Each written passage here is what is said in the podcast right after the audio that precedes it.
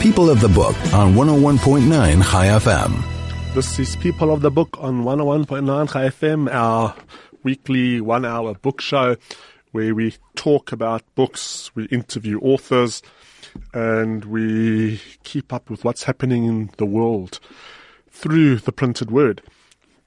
We've got a very, very full program today. I've got two themes. One, so contemporary, so in the headlines that uh, the we're going to be try we're going to try preempt the headlines next week. We're going to focus on North Korea ahead of Donald Trump, President Donald Trump's meeting with the North Korean leader. Then we're going to go from the present into the ancient past. We're going to look at a few books around a Greek, an ancient Greek theme. If we've got time, one spy thriller thrown into all of that. And then for the second half of the show, we're going to be talking to a very famous academic broadcaster traveler, Kate Turkington, about her life and her new, newly released autobiography called Yes, Really, A Life by Kate Turkington. So, as I said, a full, full, full show. And jump straight into the deep end. We're really going into the deep end. We're going to North Korea. Next week is going to see the summit in Singapore between President Donald Trump and the, the leader of North Korea. And as a preparation through books, we're going to look at two books today. One a book that's just been released, the other book that I did mention a few years ago when it came out. Both books are available in the shops, and uh, both books describe a country that actually seems more dystopian and more more from the pages of a fantasy novel than from the real world. But that is North Korea. It is a country that has been so isolated from the rest of the world and where a propagandist government has created such an enthrallment to one family that the type of psychology that has been meted out to the innocent people who happen to have been born on the northern part of the North Korean peninsula, the type of psychology that has been meted out to them and the type of lives that they live, the type of withholding of information and the the abuses, the basic human rights abuses, when you read about it and the paranoia that underpins everything the government does, it seems absolutely beyond belief. It, it just defies defies belief. So the first book I'm going to mention came out a few years ago. It's by Jang Jin Sung. It's called Dear Leader, and it's subtitled North Korea's senior propagandist exposes shocking truths behind the regime. Jang Jin-sung's comfortable life as one of North Korea's senior counterintelligence officers was shattered when a forbidden document went missing. He and a friend were forced to leave the hermit kingdom, abandoning family, friends, everything they had ever known. Dear Leader is the harrowing true story of Jang Jin-sung's bid for freedom, one at immense personal cost. It is also the shocking expo- expose of the inner workings of a secretive totalitarian state. So here you have the words of an inner member of the circle around the Kim family. Dear Leader contains astonishing new insights about North Korea, which could only be revealed by someone working so high up in the regime. It is also the gripping story of how a member of the inner circle of this enigmatic country became its most courageous outspoken critic. Jang Jin-sung held one of the highest ranks in North Korea's propaganda machine, helping tighten the regime's grip over its people. Among his tasks were developing the founding myth of North Korea, posing undercover as a South Korean intellectual, and writing epic poems in support of the dictator Kim Jong il. Young and ambitious, his patriotic work secured him a bizarre audience with Kim Jong il himself, thus granting him special status as one of the admitted. This meant special food, food provisions, a travel pass, and immunity from prosecution and harm. He was privy to state secrets, including military and diplomatic policies, how the devastating scrutiny was effected, and the real position of one of the country's most powerful elusive men, Im Tong Ok. Because he was praised by the dear leader himself, he had every reason to feel satisfied with his lot and safe. Yet he could not ignore his conscience or the disparity between his life and that of those he saw starving on the street. After breaking security rules, Jang Jin Sung, together with a close friend, was forced to flee for his life, away from lies and deceit towards truth and freedom. The book came out four years ago. It's still in print, and it is one of a number of books written by people who have defected from the North, North Korea, and who have told the story of what life really like is in the North. The next book I've got is a novel. It's a thriller. It's just been released. It's called Star of the North. It's by a debut novelist, D.B. John. I have put a request through to get an interview with D.B. John. He's lived in South Korea and is one of the few Westerners to have visited North Korea. His written work on North Korea, this isn't his first book because he co authored The Girl with Seven Names which was Hyun Seo Lee's New York Times best-selling memoir about her escape from North Korea. And he currently lives in London. This book is it's been it's been by the publicity departments at Harvill Sek. It's been called the most explosive thriller of the year. It's not a bad title or uh, t- um, description to give the book because the type of things that happen in North Korea, if they are printed, are very, very explosive. The book is based on a lot of research into what happens in North Korea. And as DB John has visited North Korea and he spent a lot of time with people who've defected, he works very hard to get the authenticity of life in North Korea correct.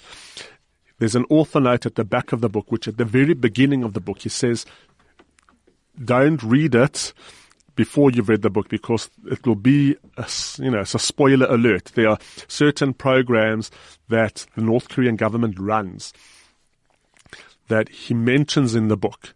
But if you know about them before you start the book, it will spoil the novel for you. And in the list of books that he quotes is Dear Leader by Jang Jin Sung, which I spoke about just a few minutes ago. Um, the novel starts off with an abduction. Uh, the, the main the main characters in the book are two well they, they they're twins. It's one pair of twins born to a Korean mother and an African American father. The father was in Korea as part of the American army along the demilitarized zone, the border between South and North Korea, fell in love with a Korean woman. They had twins. They moved back to America. And those twins are girls. They have their full Korean identity developed by their mother. They speak Korean. They're inseparable while they grow up. And then one twin decides she wants to spend a gap year after she finishes 12th grade in America in South Korea. And she goes off. She's on a beach in South Korea on a on a on a on an island quite close to the North Korean border, and she's just goes missing. In the book, you know that a submarine from North Korea came up, kidnapped her and her boyfriend off the beach, took them to North Korea, but no one else saw this happen. So it was just presumed that the two of them drowned in the strong ocean currents off the coast. Her sister has struggled with the loss of her twin sister for more than 10 years, for 12 years, and she just can't put this mysterious disappearance behind her.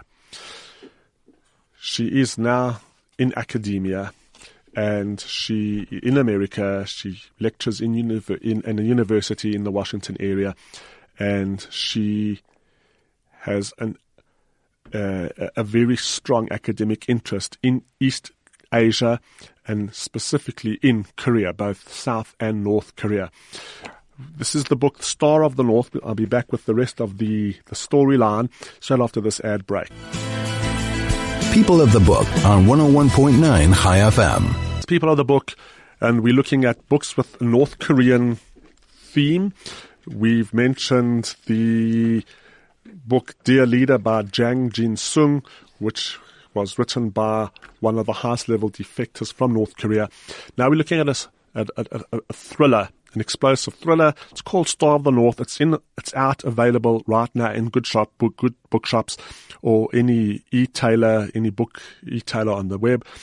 It's written by D.B. John and it's published by Harvill Secker. And I was getting through the storyline. This, the twin sisters born to a South Korean mother, an American African father. They grow up in America. They can speak fluent Korean. The one sister goes to spend a gap year in South Korea. She's abducted by North Koreans, but no one knows that she's been abducted by North Koreans. It's presumed that she's drowned in the sea. Her sister Jenna is living in America. It's taken her 12 years. She hasn't fully got over the the disappearance of her twin sister, but she is an academic. She specializes in East Asia and she is lecturing at the beginning of the book to a university, in a university lecture hall, and she's discussing North Korea, the enigma which is North Korea. But she approaches North Korea at this moment of the book from a purely academic perspective. She comes to the attention of people in the um, the the State Department and the Secretary of the State, which is basically the American Foreign Secretary, and some of her ideas for dealing with North Korea are being discussed at the highest levels of foreign policy within America. At the same time, there is going to be a summit between North Koreans and the Americans in New York, and she's chosen to be part of the American delegation.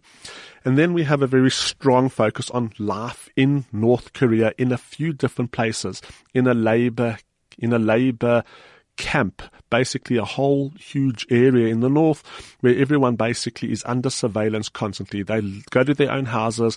It's not really a, a, a gulag camp, but everyone is under intense police surveillance.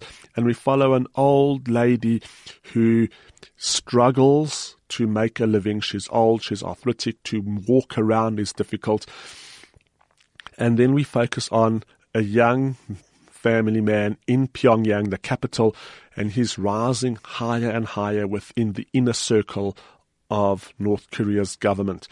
And it's these three people we keep following. There are some very interesting cameo appearances. There is and the book set in 2010, and there's the Secretary of State, which at that time in the world, in reality, was Hillary Clinton. So we do have an interesting, unnamed Secretary of State, a lady who meets with Jenna to discuss her ideas. No name is given, but you can see very, very strongly that the author is co-opting real people into his narrative.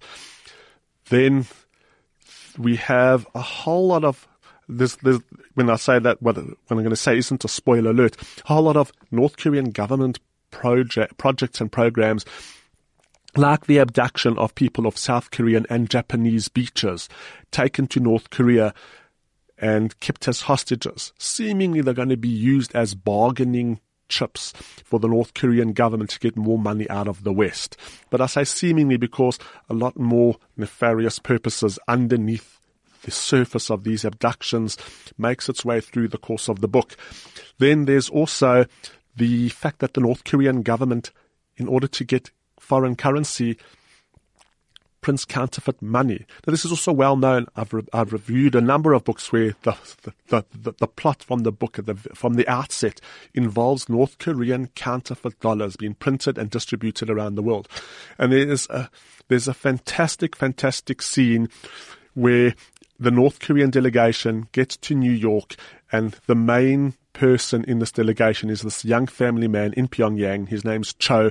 He together with the rest of the North Korean delegation, end up in a normal uh, burger joint in what Manhattan, and they're eating burgers, and they can't believe the size of portions and that are available to Americans in America.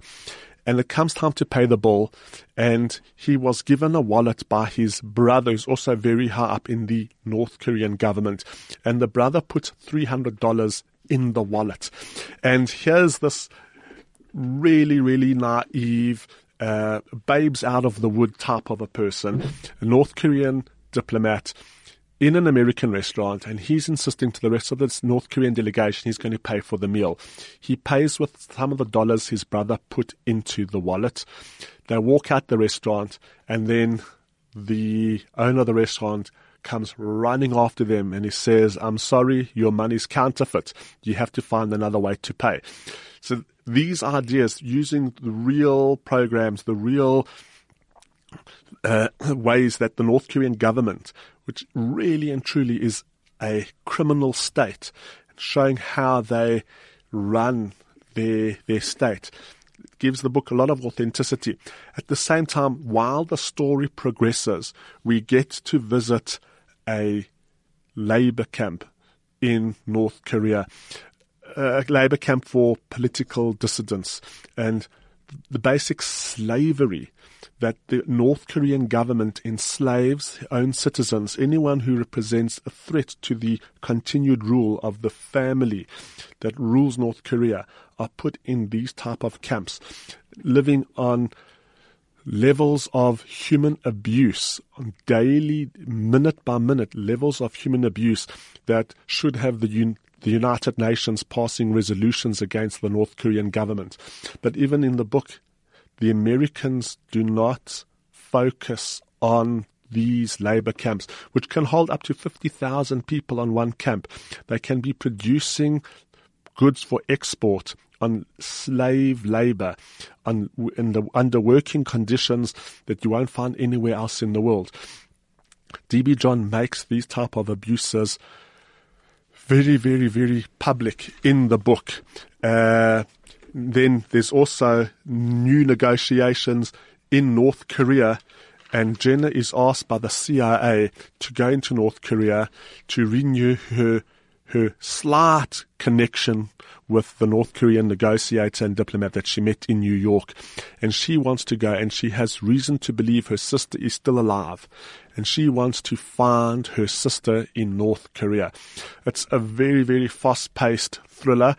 It's over 400 pages, but it flies by in less than, uh, you'll finish the book if you do pick it up in less than a week.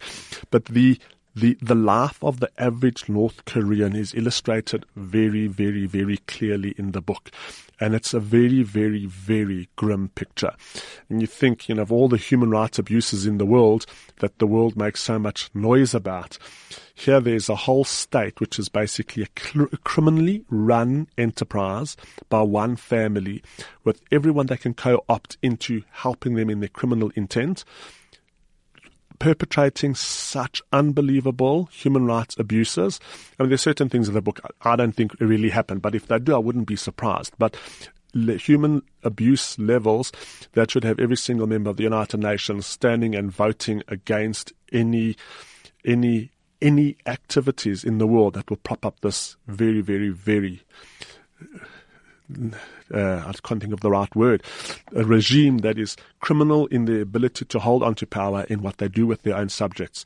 So those are two Korean books, North Korean books in in in uh, in anticipation of the North Korean and the American summit in Singapore. The first one, Dear Leader by Jang Jin Sung. The second one, Star of the North by D.B. John. I just want to remember, mention one more book. There's another North Korea novel written by an American set in North Korea. I reviewed it a few years ago. It won the Pulitzer Prize in 2013. It still is in print and it's called The Orphan Master's Son by Douglas Adams. It's also well worth a read. We'll be back with some of our ancient Greek books straight after this ad break. People of the Book on 101.9 Chai FM. This is People of the Book, and we're talking books. We've just looked at North Korea, reflected through books. Books to look out for Dear Leader, the book that's just been released into all bookshops across South Africa is The Star, Star of the North by D.B. John. Explosive thriller. It'll keep you up at night and also keep it'll it'll get you into a, North Korean activist.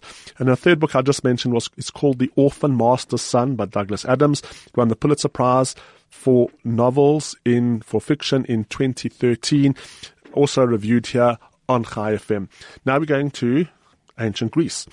The book that I want to focus on in the last few minutes that remain for the review section of the show is called Circe and it's by Mad- Madeline Miller. Madeline Miller's first book was a retelling of the Iliad, the great Homeric epic. It was called The Song of Achilles and it won the Orange Prize in the year that it was published, the Orange Prize, which is now called the Women's Prize for Fiction. A very prestigious award. It's handed out to it's, it's awarded to books, a book written by a woman in the last year. Incidentally, this year's 2018's um, Women's Prize for Fiction was announced earlier this week, and it was won by the Shamsie, Kamila Shamsie's latest book, Home Fire, which we did review here on the show last year. But back to ancient times, Madeline Miller's new book, Circe, is now connected to the other great epic by Homer, the Odyssey. Odysseus' return back from the Trojan War, which took him 10, 10 years to get back home. During the Odyssey, Odysseus ends up on an island where there is a witch who turns his sailors into pigs. Odysseus wasn't with the sailors when this happened, and one of his sailors reports this back to him. He goes across the island to the witch's house, and on his way there, he meets the god Hermes, who gives him a special plant called moly. And when the god gives him moly, the god tells him that this plant will protect you from the witch's potions and her magic.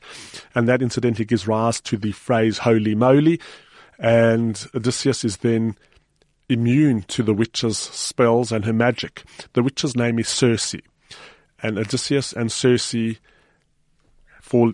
They, they have a, a, a relationship, and Odysseus spends a year on Circe's island. His men are turned back from pigs into humans.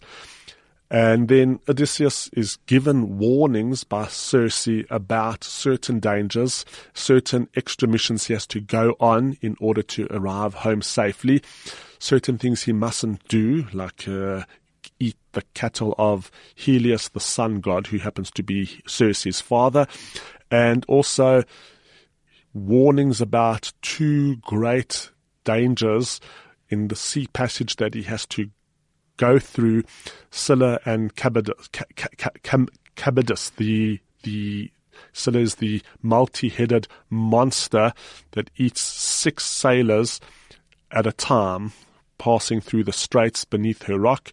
And on the other side of the very narrow straits, there is a whirlpool that just sucks ships in. And there's no option. You have to subject your ship to one or the other. So this is what Circe tells Odysseus. Odysseus goes on his journey and Circe is forgotten. What Madeline Miller's done is she has brought Circe back to life and made a whole novel around Circe. You only meet Odysseus in the book halfway through the book because Madeline Miller's given Circe a full life before Odysseus even gets to her island. From her very birth, the union between Helios, the sun god, and a nymph, her mother, her siblings, the way that her siblings grow up, and the very, very cruel nature of the Greek gods, and the struggle between the Titans and the gods. And then there are all these cameo appearances where great people from Greek mythology come on across the page. Prometheus is brought to be punished in Helios's underground palace for sharing the miracle of fire with humans, and she speaks to she speaks to Prometheus. Then her brother Aeëtes becomes a great wizard in the land of Colchis, and he has the golden fleece that Jason of the Argonauts fame is going to steal. And her own sister marries King Minos and gives birth to the Minotaur, and she meets Daedalus, the father of Icarus, who created the maze under Knossos. We have all of these cameos coming onto the scene. And then we have Odysseus. The book is beautifully written. It's an absolutely magical blend of Greek mythology, creating backstories or filling in the gaps within the mythologies. And then real weighty contemporary issues about happiness in life and a moral life and protection and uh, hashtag me too in looking in terms of women's rights to stand up for themselves. Why is Circe turning men into pigs? Why is she using her magical powers to emasculate the man, the men who come to her island? When the men come to Ireland, they're generally sailors who've been out at sea for a long time. She has to defend herself and she defends herself according to the best ways that she has at her disposal, which is with magic. It's um, it's it's a brilliant, brilliant combination of contemporary issues, classical Greek mythologies, exceptionally exquisite writing. You don't win the Orange Prize for your debut novel if you don't have talent. And what Madeline Miller has done in this book, in Circe, is she has resurrected a long forgotten or a very little focused on character from ancient mythologies, and she's given her her place not just in the sun, but on the page and on the bookshelf. There's two other books that I want to quickly mention because they are available as well, but not so much a review, but just connected to Greece and ancient Greece. The first is a Conn Iggulden book called The Falcon of Sparta, which is ancient Greek history in the war between the Greeks and the Persians. It is available in the shops, but I will review it in the fu- in, in, in, in, in, in future weeks. And then the last one is called Aristotle's Way: How Ancient Wisdom Can Change Your Life by Edith Hall, published by Bodley Head. Both books are available in the shops, as is Circe. Circe is published by Bloomsbury, and Circe is Bloomsbury's big fiction book for the year. So you will see the book in all bookshops and it is a beautiful, beautiful read of fan, uh, an unbelievable blend of mythologies, all different myths coming together with the beautiful, beautiful story and big, meaty or weighty themes of mortality, a good laugh, revenge, reconciliation. It's Circe by Madeline Miller, published by Bloomsbury, and it is available. And now, the second part of the show we have a guest on the line from Johannesburg. Kate Turkington, welcome to Chai FM, to our book show, People of the Book. And thank you, and good morning from a beautiful, beautiful Johannesburg. As you know, who would live anywhere else in the world? We have the best climate, we have the most energy and we have the friendliest people. Good morning. Good morning. Now, you've got so much energy. Having read your book and read the things that you get up to when you're not lecturing, when you weren't lecturing, or when you weren't broadcasting, or when you weren't setting exams, you've had a very, very eventful and exciting life. Instead of me giving you a biography on the radio. I'm going to let you do that. Can you please introduce yourself in your own words and on your own terms? Oh, my word, Steven, that is such a, a cop out. No, no, no, it isn't. Goodness, where do I start? Well, I start maybe with the very, very first prelude to the book. I won't read it all, but people have asked me why I wrote the book, and I thought, well, it's time, you know. I'm in my ninth decade, uh, and I came across a whole bunch of old love letters, and I don't keep things. I'm not a hoarder, but I've had two husbands, four children, nine grandchildren, and a clutch of lovers. And I, I had kept four love letters, not from the two husbands, which I, I have, but a very strange selection of four letters. And I won't go through them all, but I will read you a bit from the last one. And it, it's the most interesting of all. It's written on that thin blue airmail paper. Do you remember that? That was still used in the 60s and 70s. And the letter is penned in the most beautiful copperplate handwriting. And it begins, and I quote, My darling Kate, I can't live without you. I can't sleep pace the room at night, go drinking till all hours at the club, and never for a moment stop thinking about you. And, and Steven, the letter continues in this anguish vein for three more pages. Finally, finally, I'm going to take you away from Alan and run off with you, and we will be together always. Alex, I have simply no idea who Alex is. Are you hoping? Are you hoping that? whatsoever. Are you hoping that the publication of this book will flush Alex out and he'll come and introduce himself to you if he's still alive? Oh alive? no, I don't want some old codger with a Zimmer frame knocking on my knocking on my door, claiming to uh, be Alex. No, no, no, no ways at all. But you asked me to interview myself. Okay, um, I I was an evacuee, and I think many people listening this will probably resonate with them or remember about their grandparents or their parents. This is, let me set the scene. It's London, 1939. World War II has just been declared, and the British government, who usually can't manage anything very well at all, managed to evacuate in four days one and a half million children from the centre of London. Why?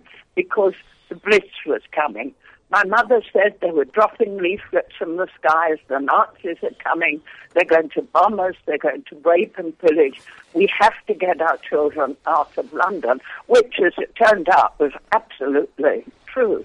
But what it meant for us as children, I was four, my, my sister was six, and my mother said to my sister Rita, you must not let go of Cape Town. We were put on a train by our parents. Our parents didn't know where we were going. We didn't know where we were going. The people at the other end, wherever we were going to, weren't sure who they were getting as children. And off the train went. We had a brown paper parcel label tied to our coats. Off we went. And my sister, who was very dramatic, claimed that because there were two of us and she wouldn't let go of my hand, she and I stood on a railway platform in the misty, moisty fens of eastern England all day because nobody would choose us. But eventually we got chosen. My mother, Doris, and I wrote a book about her called Doing It with Doris, made a plan, and in six months we were taken back to not London, to Hertfordshire, to a little village, because by then my father had got a job at the de aircraft factory, and we had moved up from the east end of London.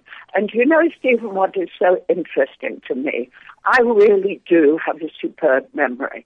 Uh, I don't remember names. I'm very bad at names, but I do have a superb memory. But of that six months when I was evacuated, taken away from my parents, I have absolutely no memory whatsoever. And I'm sure a shrink would call it classic blockout, but it's erased from my mind, gone forever.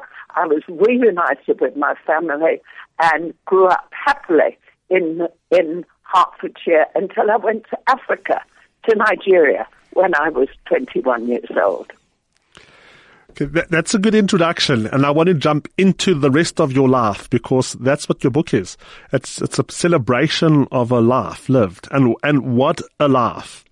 I want to start because there's a number of themes that keep coming through your life: travel, the theme of believe it or not, and the unknown, and the skepticism and the belief, and the toying with the idea of what's beyond the general known and uh, also your your academic careers, both as a teacher, an examiner, and then a lecturer at Wits University in Johannesburg. These are three. Within your more public life, these are three themes that keep coming forward again and again and again. I want to look at your travels. While you were still a teenager, your first two travels to France and to Sweden, I think they must have created a love for travel in you they must have really created a very deep, deep seated desire for travel. What? I, I think so, and I think too, in a way, that six months when I was sent away from my parents, I think maybe they shaped my life because I have always lived in the present. I, I you know, I, I don't have any particular faith. I, I don't ascribe to any particular uh, way. But I do like the Buddhist philosophy, which is, uh, I'll come to the travels in a moment. And the Buddhist philosophy, and here's 5,000 years in three sentences for you. The past has gone. You learn from it, but it's gone. The future never comes. So carpe diem, seize the day, do your best in the moment. So I have always lived in the moment. I haven't lived in the past. I don't live in the future. I'm not really bothered about either. So when the opportunity to travel has presented itself, I've, I've taken those opportunities. And so often I've gone somewhere to a place I don't know, with people I don't know. I don't know if I'm being met at the other end or what. Let me just tell you quickly about the very first trip abroad I made to France. I was a, a girl guide, and one summer I met a French girl guide who'd come over from France to spend the summer with an English family. We made friends and we chatted, and that was it.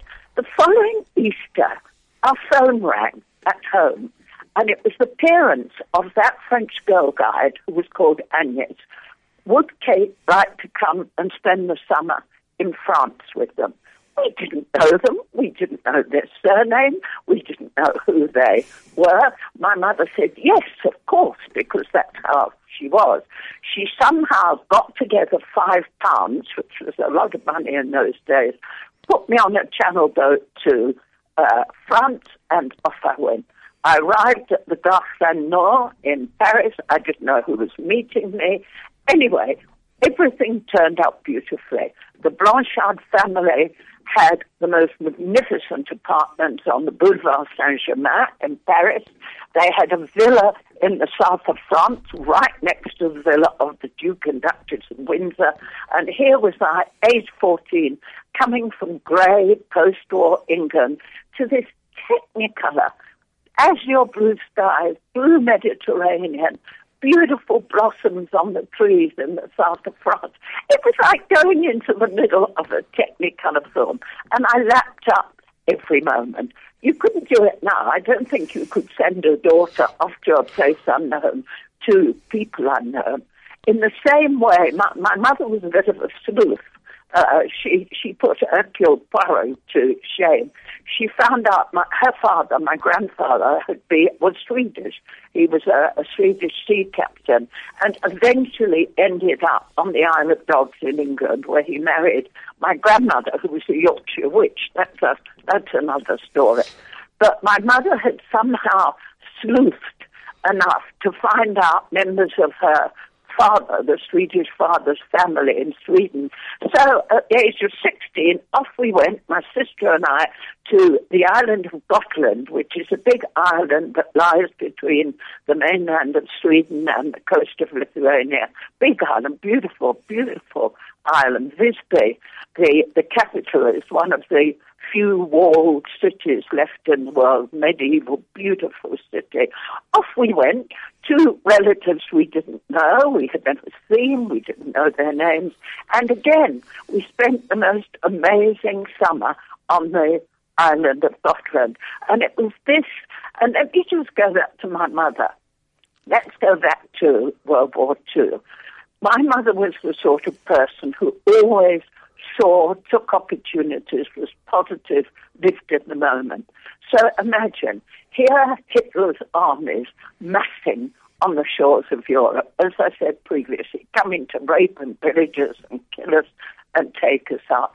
My mother would take my sister and I into the garden and say, There's the moon. If you want to go to the moon, you must go to the moon. That's how I was brought up. Do what you want, go for it, take opportunities. And yet, yet, Steven, just to give you an example how environment does play a part in all our lives. One of my very best friends here in South Africa, who was also brought up by a loving, caring family, but she was brought up in fear. So she was brought up, there's the sewing machine, don't use it, the needle might go through your finger. It's total polarization. Go out and do it, risk it, try everything. Don't do it. No, no, no. It's better to be safe than sorry. So, so there you go. My philosophy, live in the moment, take opportunities, and therefore I have traveled the world. I have been to Everest Base Camp a few years ago. I'm about to go off to Ghana in a week's time to, to run a media training workshop. I have traveled through Africa. I've traveled through Asia. I've been to the far, far corners of the world. I've been to Antarctica. I've been to the Arctic. One of my favorite trips, I've just thought about it now. My daughter Tara and I, Tara runs Flow Communications, which is a uh, communications company with her sister Tiffany, and she and I and both the girls often travel together. And we had been invited by India Tourism to go to a conference high, high, high in the Himalayas, high, high, high, which was taking place in a little town called Mussoorie. Um, so off we went. It took us 30 something hours to get there. We flew, we flew again. We got into an ancient jeep. We went up the Himalayas, round hairpin bends in, in death-defying circumstances with mountains towering beside us, Everest in the in the uh, background. And when we finally got to the conference, there were 38 other people. There were 40 delegates in all all 38 of the other delegates had climbed Everest. We were the only two who hadn't climbed Everest. To this day, we're not sure why we got invited, but we took great opportunities. We met the first, I don't remember her name, I told you I was bad at names, the first woman to have ever climbed Everest. She actually died last year, marvelous little Japanese woman who told us that her husband said she could climb Everest if she had a baby first. So she had a baby first, then she climbed Everest. So now the organizers realize that we're sort of cuckoos in the nest. And they, they put us in the company of two wonderful mountain men, Himalayan mountain men, both Sherpas, both who'd climbed Uh, Everest many times, and they told them to take us off to tour the Himalayas, and off we went. We went to places like Haridwar, to Rishikesh, to one day to the shrine of a goddess called Parvati. They said to us, Would you like to go to the shrine of the goddess Parvati? It's just two kilometers along the road. We said, Yes, we'd love to go, not a tourist place at all. When we got there, what they hadn't told us, it was two kilometers up. We had to climb up. And we faltered. And they found us two Spavine mountain ponies. And we sat on these mountain ponies. And somehow we got ourselves to the top. Another time we were in, I think it was Rishikesh. And they were doing the ceremony of Aarti which is a Hindu ceremony when you light lamps and you send them down the river Ganges. And it was dark, and you can imagine all these flickering lanterns glowing as they drift slowly along the slow moving Ganges. And one of our mountain men turns to us and says, and we're there with a crowd of people shout, um, chanting Hare Krishna, Hare Krishna. You know, if you can't beat them, join them. one, of, one of our guides said to us, you know, we're very lucky tonight. There's only 60,000 people here. and Tara and I were the only tourists, I think, in the whole place. So take opportunities, Steven. It's never too, never, never too late to do something you've always wanted to do. That's my philosophy of life. It's, we, we're in conversation with Kate Turkington. The book is Yes, Really a Life. And we've got a number more questions to ask Kate and to share her travels, her, her wisdom, and her life experiences straight after this ad break. People of the Book on 101.9 Chai FM. This is People of the Book. We're in conversation with Kate Turkington. The book is Yes, Really a Life. It's published by Tafelberg and it's available in the shops at the moment. Kate, we've got about six or seven minutes left, and I've got so many questions that I want to ask you. One, I'm going to jump into it right now. You mentioned throughout the books gifts and mementos that you have received from loved ones, strangers met on your travels, from every possible source. Can you list a few of them and elaborate why they're so precious to you? Oh, that's that's an interesting question, Steven. Because let me just preface uh, this with I'm not a things person. I don't do things. I believe, I, I was asked earlier in the week about money and whatever. I said my riches are my family and my friends.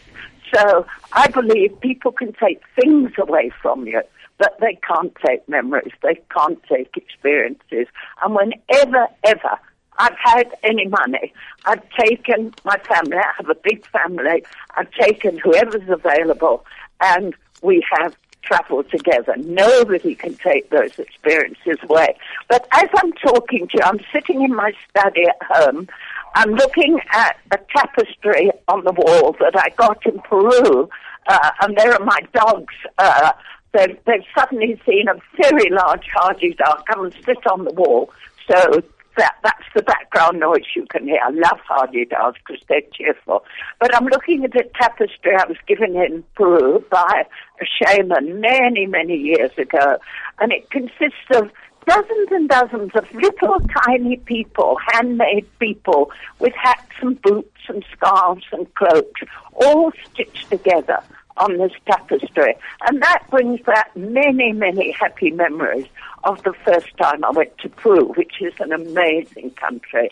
In front of me, I'm looking at a picture that I got on the island of Bali uh, that was given to me by a friend, not not in the very touristy parts of Bali, but way inland, in the very among the very quiet, peaceful rice paddies away from the madding crowd.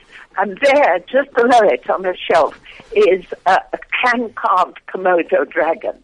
Because on that same trip, we, we, we were on a yacht and we sailed to the island of Komodo. And Komodo dragons, apart from being in zoos, and by the way, there is one in Pretoria Zoo, uh, the only place you can see them in the world are three small islands that they inhabit in the, oh, now, is it the South China Sea? Anyway, it's the sea that's round Bali. And these things are enormous. Think of the biggest crocodile you ever saw and then add some to it. And we were very, very lucky. Turkington luck struck again because we were just accompanied by two young guides with forked sticks. And we found two Komodo dragons feeding. They just pulled down a deer. Now, it was about the size of a female kudu, a young female kudu, and they were feasting on this. And the saliva was dripping from their mouths, and they double yellow forked tongues were darting in and out of their mouths. And we got up quite close and we took selfies and we took pics and thought, yo. When we got back to the little hut that served as the office, there on the wall, written in red pencil, was the number of people who'd been killed by Komodo dragons in the previous years. We had no notion of this as we sat there on our haunches, uh, hunched on our haunches, taking photos of us and the Komodo dragons. So I could go on and on. I'm surrounded by things from Alaska. I have a beautiful photo here from Alaska. I have angels on calf skin from um, Ethiopia. I have a painting from an Aboriginal elder, uh, a woman elder, very unusual in Aboriginal tribes, whom I met in the Red Desert outside Alice Springs, who painted this particular uh, painting for me. And she she spoke some English. She didn't speak a lot of English. She was a very old lady, and it's quite an unusual painting. It's a dot painting. You know, the Aborig- Aborigines do the famous dot paintings. And it's just circles and circles with flowers and circles and circles. And she said to my nephew, who was a senior game ranger, tell this woman, she didn't know who, who I was, this represents love and peace. So there you are. Wonderful, wonderful mementos. I could go on and on and on, Steven. but, We've got- uh, that will have to be for another time. We, we've got time for one short question, and I want to Okay. ask. I want to ask you. Because uh, we, we, we're both broadcasters. But you've got a you've got a very illustrious career in broadcasting from the BBC to 702 in South Africa. But you're most famous in South Africa for your Sunday night show, Believe It or Not. How did that show recalibrate your view of the world? Oh, totally. Uh, that's hardly, believe it or not, 20 years of three hours every Sunday night reshaped my view of the world. That's, again, such a good question, Steven. I interviewed faith healers, I interviewed bishops, I interviewed your chief rabbi, I interviewed Anglican archbishops, I interviewed religious leaders of every kind. I, I went to temples in India where people worship rats. I, I spoke to every kind of manner of faith, every denomination of people who believed and people who didn't believe, like the great atheist thinker Richard Dawkins. And you know what I finally came to understand? That it actually doesn't matter what you believe if your intentions are pure, if you're out not to hurt anybody else. And these are universal principles, human principles. They're not, they're not belonging to any one religion. Faith, um, faith in oneself, faith in one's fellow beings, love, honor, respect, goodness. The, the Dalai Lama once said to me, he reminded me about the interconnectedness of all things. That I see, whether it's stones or the Hagidah sitting on my wall or talking to you to, or to all the people who are listening, there's something that connects us all. And I don't really think it matters what you believe. As I say, if your intentions are pure, if your heart is pure, if love is there. And I think, I think for me, the meaning of life is life. I have no doubt about it whatsoever. The meaning of life is life and to love and to be loved. We just finished our conversation with Kate Turkington. The book that she's just written is called Yes, Really a Life. It's published by Tafelberg. It's available at the moment. Every book and also the Kate Turkington book that we spoke about today has been posted on our Facebook page. Go to Facebook, search for People of the Book on 101.9 Chai FM, the North Korean theme, the classical Greek theme. And Kate, thank you to you for making the time available to speak to all of us here on Chai FM. We've got a growing listenership across Johannesburg and, uh, it's been an absolute privilege and a pleasure to celebrate your life through the book. Yes, really. Thank you. And my pleasure, my pleasure too. And I remember when your radio station started, how I interviewed the first people who set it up. And Mazel Tov, you have done so, so well and will continue to do so well. Thank you, thank you, thank you. And to everyone out there, good Shabbos, keep reading and keep warm.